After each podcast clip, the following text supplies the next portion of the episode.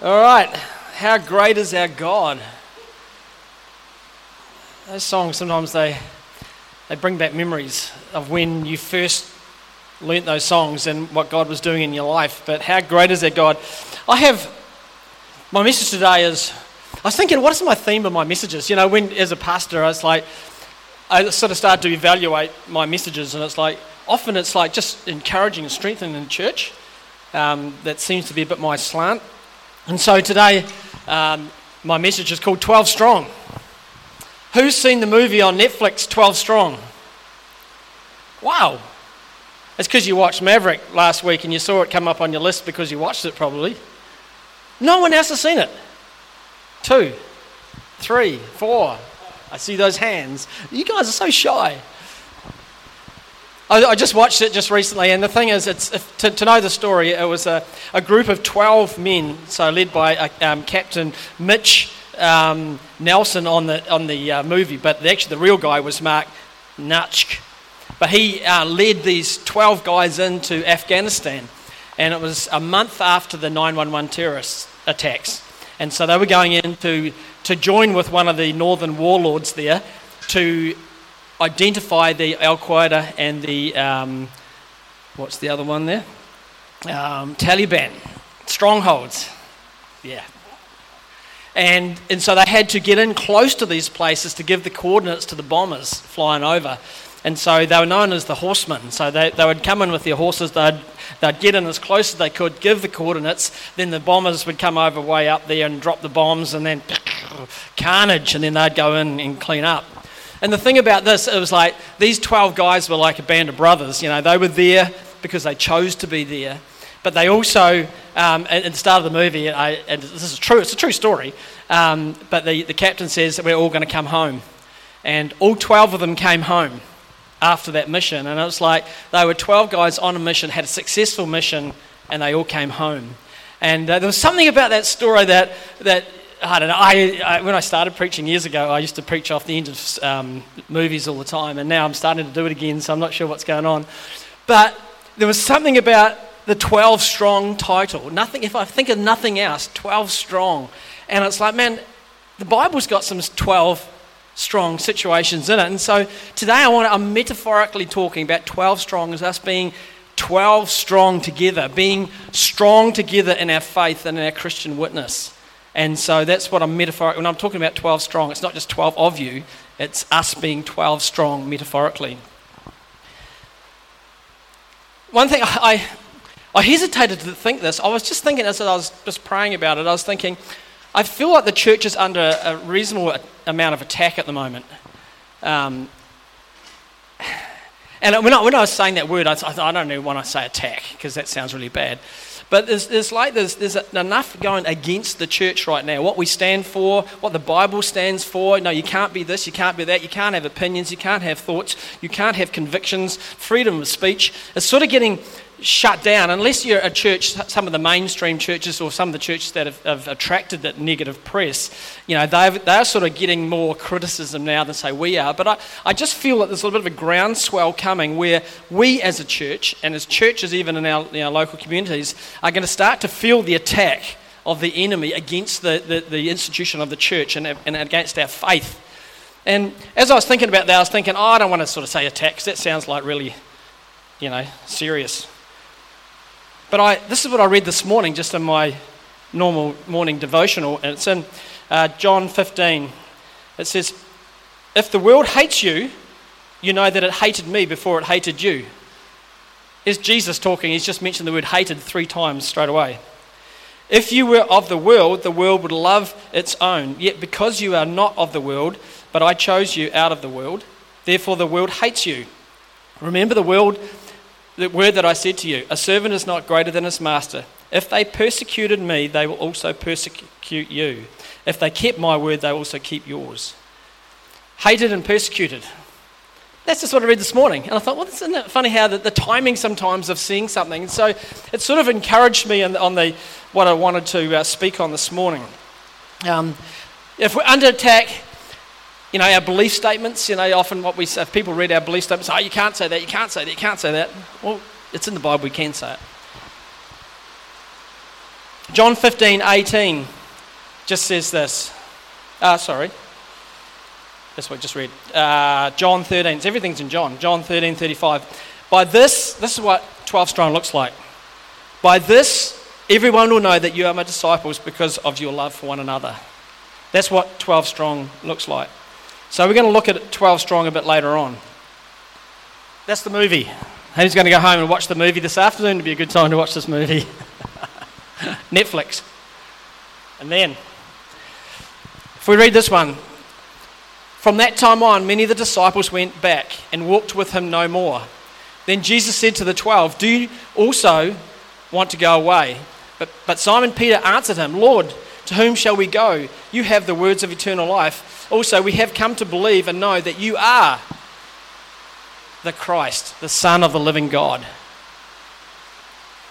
If we unpack this a bit, um, just we're talking about communion here, Jesus is just talking to a whole bunch of disciples, and it's not just the 12, it's a whole bunch of them.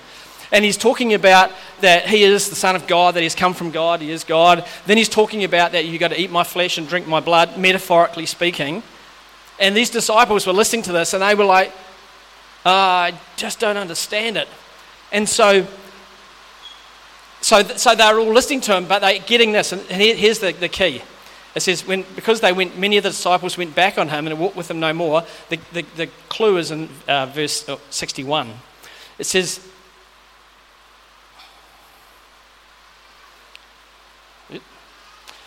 Aware that the disciples were grumbling about this, Jesus said to them, Does this offend you? And so there's an offense that comes in. And they were offended. They couldn't understand it. A lot of offense comes because we don't understand what's happening. My son came to me, my oldest son came to me there a couple of years ago. He said, Dad, I'm not going to get, I'm choosing to not ever get offended. And I laughed at him in his face, and I, uh, just accidentally I laughed. You know how sometimes you laugh because it's like, I said, good luck. And he immediately got offended with me for some reason. Said, Dad, what do you do like that? I've just said something really good and you've just got offended. You know, you've just offended me. But about a year ago, he said, oh, Dad, you know, you know that time where you, you know, laughed at me when I said I wouldn't get offended? He says, You're right. It's impossible not to get offended.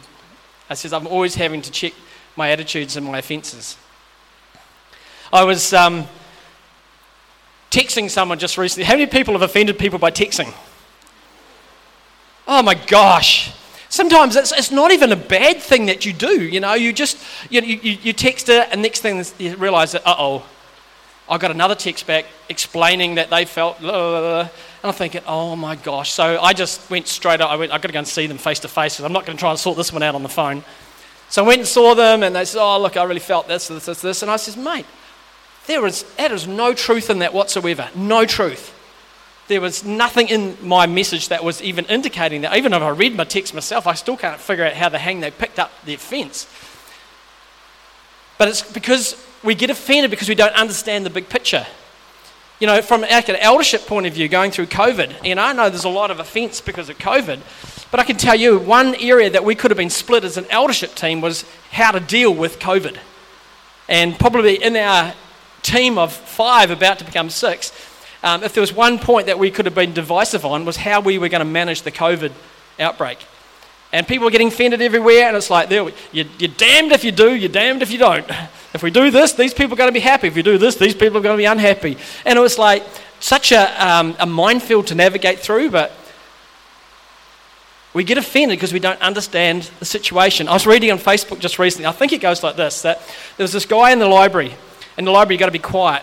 He was in the library looking sad, and there's three kids were just running around, just running rack and ruin. They were making a lot of noise, and people are getting agitated, but no one was saying anything. It's like, this guy's not even caring, you know? These kids are running amok, and it's in the library, you should be quiet. And finally, this guy just got a little bit agitated and said, hey, look, mate, um, you know, your kids are out of control. Can you, can you control them? And the guy looks up and says, oh, sorry. Are they? Um, yeah, right. Um, their mother just died in hospital an hour ago. And all of a sudden, it's like, oh, shivers. What can we do? See, they got offended because they didn't understand what had happened. Then Jesus said to the disciples, Do you not also want to go away? He gave them an opportunity to leave. It says, like the others don't understand, do you want to go also? You know, here's the opportunity. But I love what Peter said. But Simon Peter answered him, Lord, to whom shall we go? You have the words of eternal life. Also, we have come to believe and know that you are the Christ, the Son of the living God. Do you see that he said we? We believe, 12 strong. He didn't just say, I believe that's you, Jesus. It was 12 strong. He says, We believe, and we believe that you're the Son of Christ. Where else would we go? And that's being 12 strong. You know, he didn't answer for himself. And it's like, you know, when we, we do our Christian faith, we're not just asking, we're not only walking for ourselves, we're doing it for those that are around about us. Is that true? Now, why are you here today? Why am I here today? Because I'm here for you guys. I want to be here. I want to encourage you in your walk. And I guess that's why you're here. You want to learn, you want to encourage. You want to encourage others. They stayed 12 strong. They were men on a mission. You've seen that one coming, haven't you? Joseph, you think about that there. I, I like the, the, story of Joseph. Here's another 12 strong. You got 12 brothers and 12 tribes.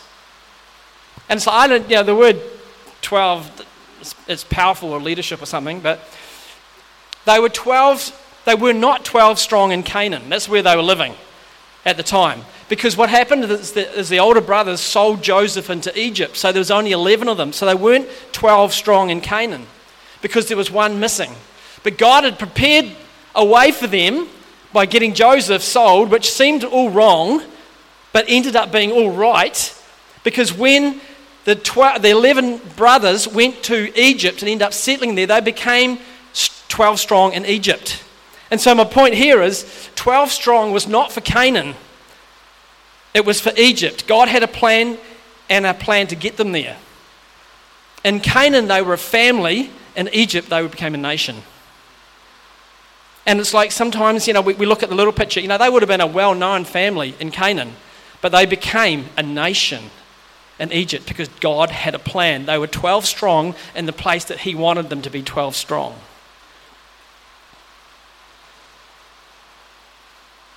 Twelve strong is not reserved for a Sunday meeting.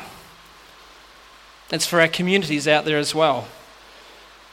I know um, we had the decision, like probably many of you guys, um, and I understand and I know the wrestle when I talk about this, so I'm not, there's no judgment here.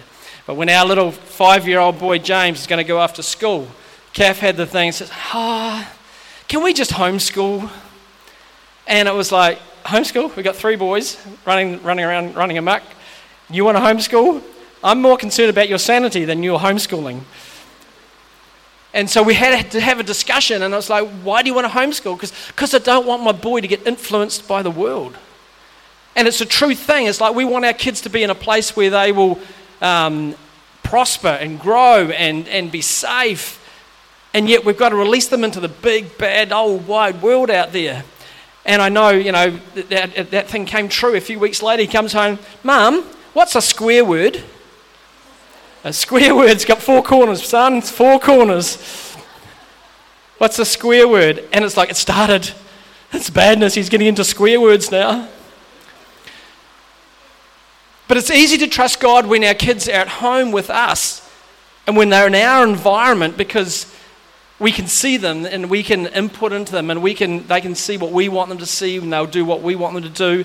But when we release them out there, we've got to trust them. And the thing is, one day they're going to leave home anyway, even if you're homeschool right through to year 13. This is not an anti homeschool message, sorry, by the way. One day they're going to have to leave home. One day they're going to go to university. One day they're going to get a job in an environment that's not that great. One day they're going to have to, what Dre's been preaching about the last two times he's spoken, is they're going to have to know a resilience in their lives that can stand the storms of life and stand the situations and the pressures that come. And it's, it's like the resilience comes from being there from a young age and, and learning to handle the, the pressure. And our boys, like any of them, they struggled, man. They, kid, their, their youth, their, I mean, their, their peers were partying and relationships, and, and they were standing strong. And it was like, I was really proud of them. Our, our two oldest ones became head pupils of uh, Ellesmere College. And it was like they actually had a leadership role and they were Christians. And it was like, all just because we trusted that God would keep them safe. God would keep them in His care.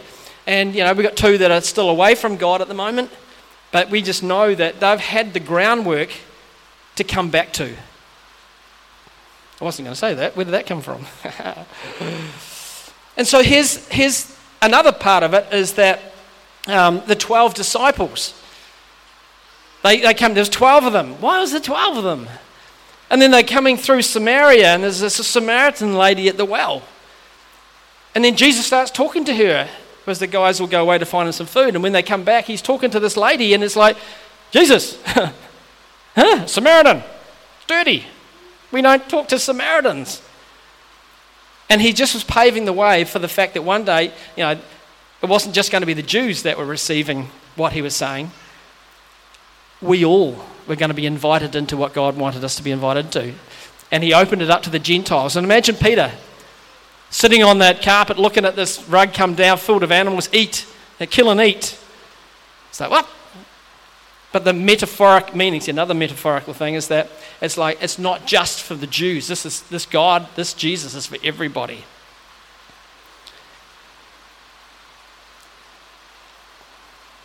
And then you have the story of um, Joshua and Caleb. And uh, 12 spies were sent in to check out the promised land. 12 again, one from each tribe. See, they were 12 strong in Egypt, and now they're 12 tribes. And so these spies, they go into the promised land to check it out, and they came back, and what happened? There was only two strong. Joshua and Caleb says, Yes, we can do it. We can go in. Let's go in. And then the other 10 go, No, we can't. We're grasshoppers in their sight. They will smash us. There's no way that we can do it. And so Israel had to wait another 40 years until they were 12 strong, until the tribes were united in the fact that they could go in and take the uh, land now. And then you had the, the tribes of Dan, uh, uh, Gad, and Reuben, Reuben said, Hey, look, we want to stay on this side of the river and settle here. But Moses wasn't 100% happy about that. He says, No, no, no, I'm not, not happy because if we go across, it looks like we're divided because there's some fear in us. There's only 10 tribes are facing up. And so they made an agreement okay, we'll come across, we'll fight with you, and then we'll come back and take our land. They went across 12 strong. They didn't just go across 10 strong. So that's all just laying a bit of a foundation. Um, the mission was successful for them. They took over the land. And so now, now we can, I've got the, the how to, the, the how we learn from this. And so we're going to change tack a little bit here. Here's another scripture um, in Genesis 14. And this, this is um, Abraham, or Abram and Lot. Lot has just, um, uh, Sodom and Gomorrah and the kings there, there's five kings, were attacked by four kings. Um, and then in the end, the, the five kings lost, and they took Lot and his people and all his possessions and disappeared into the wilderness. And then, so we'll pick up the story here. A man who escaped came and reported this to Abram the Hebrew. When Abram heard that his relative had been taken captive, he called out to the 318 trained men born in his household and went in pursuit as far as Dan. During the night, Abram divided his men to attack them, and he routed them, pursuing them as far as Hobah, north of Damascus. He recovered all the goods and brought back his relative, Lot, and his possessions, together with the woman and other people. Abram returned from defeating that king and all the kings allied with him. What five kings couldn't do, Abram, with his 318 trained servants, did. And so I want to just use this um, story to uh, point out seven um, points that I picked up out of this. You can see about four of them when you read it. But as I was doing it, they kept on growing. Oh, there's another point. And then, then you got five points. Oh, it's a five point message. And then it's six, and then it's seven. So here goes the this is how to be 12 strong. So now this is the how to. This is how we're going to achieve this. First one is Abram knew the number of his men he could count on 318. It was like, that's like us, isn't it? Cornerstone. How many men can we count on, men and women? 318 in Cornerstone. And it's like, he, he didn't say there were about 300 men. He didn't say over, just over 300 men came. He said 318. He knew the exact number of people he could count on. And I guess that's the question of those around about you. How many people can you count on? Can God count on you? Can you be counted on? You know, we live in a culture today where we don't commit to things. Um, just in case another option comes up that's a bit better. You know, you, you get these event things come through on Facebook, and they say, Are you coming? Maybe not going. And you just watch it until it's screaming at you every day, going, Are you coming? Are you not coming? Are you figuring it out? Until the last day, it's like, ah! And it's like, well, I just wanted to see if something else is going to come along. That might be better fun to do. And I realized that I have a weakness in this area that I need to commit ahead of time because if the options stay open, then I don't commit. I don't know how many of you guys are like that. Okay, I'm the only one. No, thank you for the honesty over there. There's two, there's one over here as well. But it's, it's, and I can see other people do it. Come on, you know what I'm talking about. You see, all these people have been invited, and there's only the handful of beavers that have gone, Yes, coming. And everybody else is like, well, just hold fire, hold fire, hold fire, hold fire, hold fire until it's screaming at you. Then you decide, no, nah, I can't come.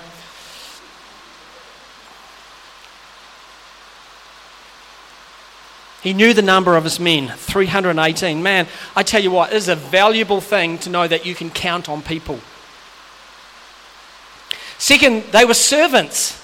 Like if you compare them to David's 400 men, who were mighty warriors. Now, you expect, when you got the tag mighty warriors, you expect warriors, don't you? But here they were his servants.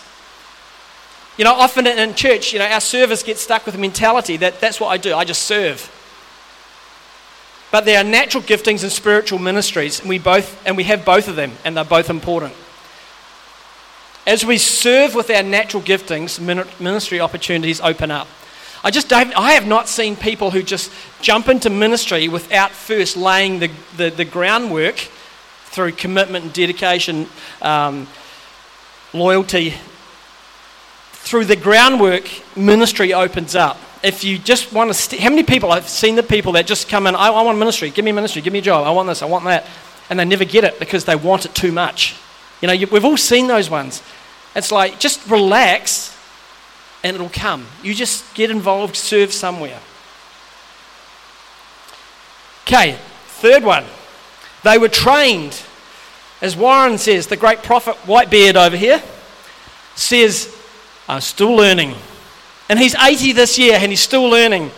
When he first did that, this is about five years ago, when he said that with a big laugh, I thought, I like this man because he's real and honest about the fact that he still gooses it up and he's in the same camp as me, which is nice. We're always looking for opportunities to grow. Jesus' last words to the disciples was, Go and make what? Disciples.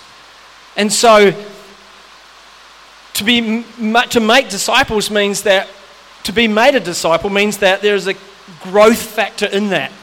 And one of our um, cornerstone cornerstones is growing. And so, how many, how many people like can remember being a, being a kid and having growing pains? How many have had kids with growing pains? And it's like, do you go, oh, I hate growing pains. Growing pains are terrible. Oh, I wish the kids didn't have to have growing pains. No, you don't. It's great that your kids are having growing pains. It might mess up your sleep and, may, and mess your life up a little bit.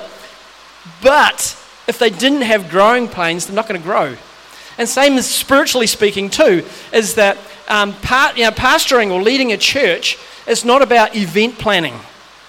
It's about growing people. And so I know that there's going to be people sitting here today that you feel that little push, that little push that you can grow bigger, you can do more, you can get more involved. And, and, and it's your choice to go, but I don't want to. yeah, don't push me. Don't push me. You know? You laugh because you know it. And it's like we need to be pushed because if we settle, then we don't come into what God has for us. And growing pains are that, that it's like, oh, I'm uncomfortable. It's okay to be uncomfortable because that's what we're growing. We're growing. And it's a good thing. The fourth one, they were armed. Um, when needed, we're armed. We're ready for purpose. You know, I, I know it's funny when people say, oh, I've got to get the pastors to come and pray through my house. Or, oh, yeah, this person's got a problem. You know, they've got a broken arm or something. Can you pray for them? Or, um, and it's like they come to the elders or the pastors or the leaders or the ones that seemingly have some sort of spirituality and say, can you help? But, but the thing is, we're all equipped for this. You know, what say the pastors aren't around and you have a, a situation to pray into? What do you do? It's like, oh, we can't do it. Oh, sorry, sorry. Can't pray for you today because uh, Dre's not here. Um, you'll just have to suffer for another week. He might be back next Sunday. It sounds, it's easy to laugh, but you know, as far as miracles and healings and deliverance and, and uh, breakthrough and uh, anything, you, you can do it. I like what, what Danny says, you know, like sometimes we get people to turn and pray for somebody. He says, Oh, Lyndon, I hate you when you do that. I hate you. But he says, Oh, it's good for me. Oh, man, I can feel myself growing, growing pains in that man right there. And I see it in Connect Group. There's growing pains in him. It's awesome. Often the person that looks the least like the warrior in the church is the warrior. I remember when I first went to church, when I first got saved, in our church we had a little old lady called Sadie West. And literally she was little, and a little white haired lady. But by goodness, she was an, an intercessor. And she would be at every prayer meeting. She'd be having prayer meetings during the week and on Monday nights. And, but that she wasn't just an intercessor, she was an encourager. And boy, did she encourage me. She was one, she was always praying for me, always, oh, Lyndon, that was awesome. Ah, just, just go, you be you. She was just always so encouraging. She was like, I, I know, I'm probably standing up here today because of her. Because she would be so proud, she's passed away now, but she would have been so proud to see me finally become a pastor because she probably is one of the ones that prophesied it in the first place. But I know that in heaven she'll be looking down going, You go, you, you go there, boy, you go there. Warren called me a young fella before when we were praying. Just pray for these young fellas. I thought, man, you've got to be 80 to call me a young fella. But she'll be up there just cheering me on. She'll be the cloud of witnesses going, Go, Lyndon. Go, Lyndon. Look, I love what you're doing with Pastor Dre and the team. I love it. Just, ah, oh, it's so exciting that you're doing something in Rolleston, you know? Yeah.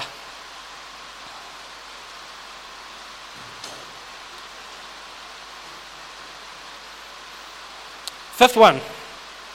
They were born in his house. Each of us has, each church has its own identity or its own DNA. And we shift from being a visitor, visitor to family when we become part of a local church. Now, when I say that there, a lot of you will know when you switched from being a visitor to being part of the family. Have you, can anybody, can you think of that when it happened? For me, it happened fairly early on. You know, the, our, our our, the church of these lovely older people here, actually, these older people here, they are the Willie fans. Did you notice that? When he song leads, he sings an older song, and all these guys clap and cheer him. Well, they used to do that for me before Willie came along. But now these guys here, these guys, um, I've lost my train of thought. oh. Um, they carried a DNA of the church. It was their church. When we came along, I remember Michelle saying to me, Oh, it's so good to have you young ones come and take, carry the load and do things. So we've been doing it for years. For years. And, and I'm like, Honey, do you know how old I am? It's like, I'm not that young. I think she was talking about Dre and Hannah and Jordan and Elliot because they were the team then.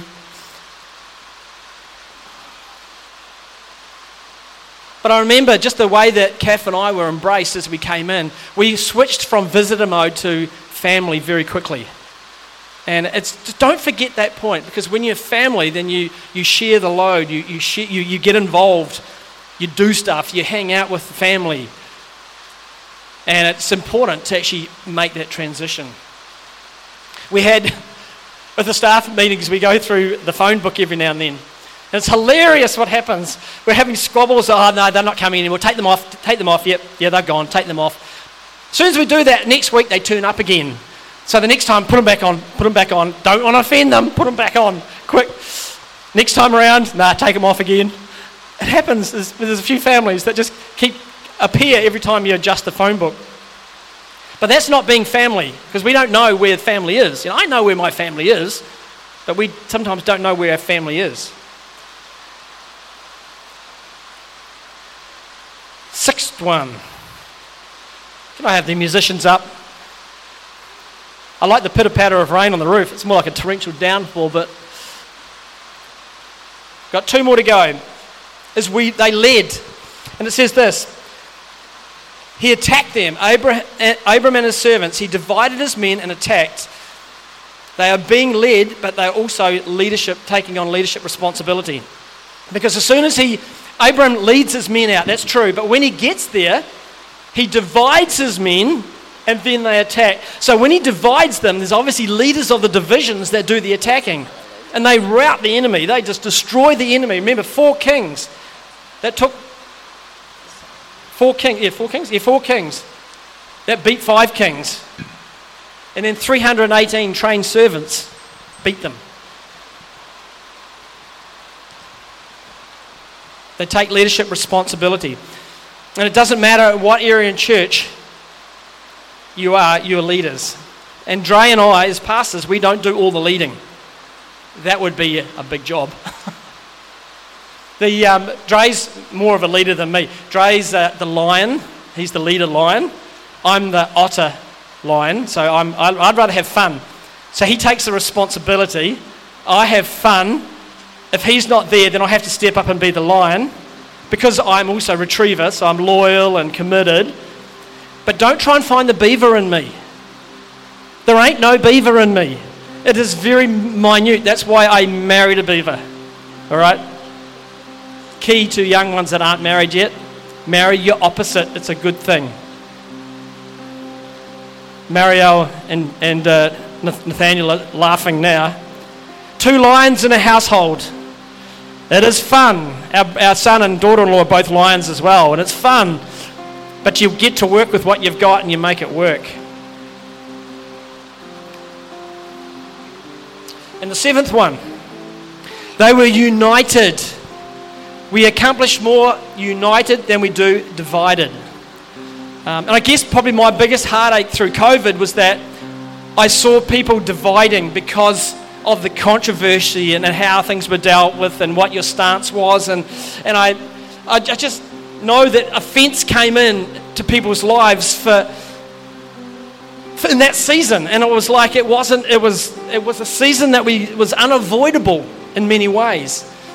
And I guess to be really, honestly, serious, dead serious now, is that we need to get over our fences of that season. We need to get over the offences of the last season, of a former season. If we want to go forward in God, we've got to get over that and move into the new thing that God has. These guys were united. They were united. And when they came back with the, all the possessions, the wives and the kids and the livestock and all the stuff. You imagine what um, Abram's people, the rest that were there, would have thought. It would have been huge celebrations that, yeah, they're back. Why? Because they were 12 strong. They were 12 strong. It's, it's, if nothing else about the message that you, you can remember or, or take home today, just remember 12 strong. That it's an attitude of heart that we are committed to God in a way that we support one another, that we support this house, that we get in and encourage people, that we, when, when, when ones are going through stuff, we go through it with them because we're 12 strong.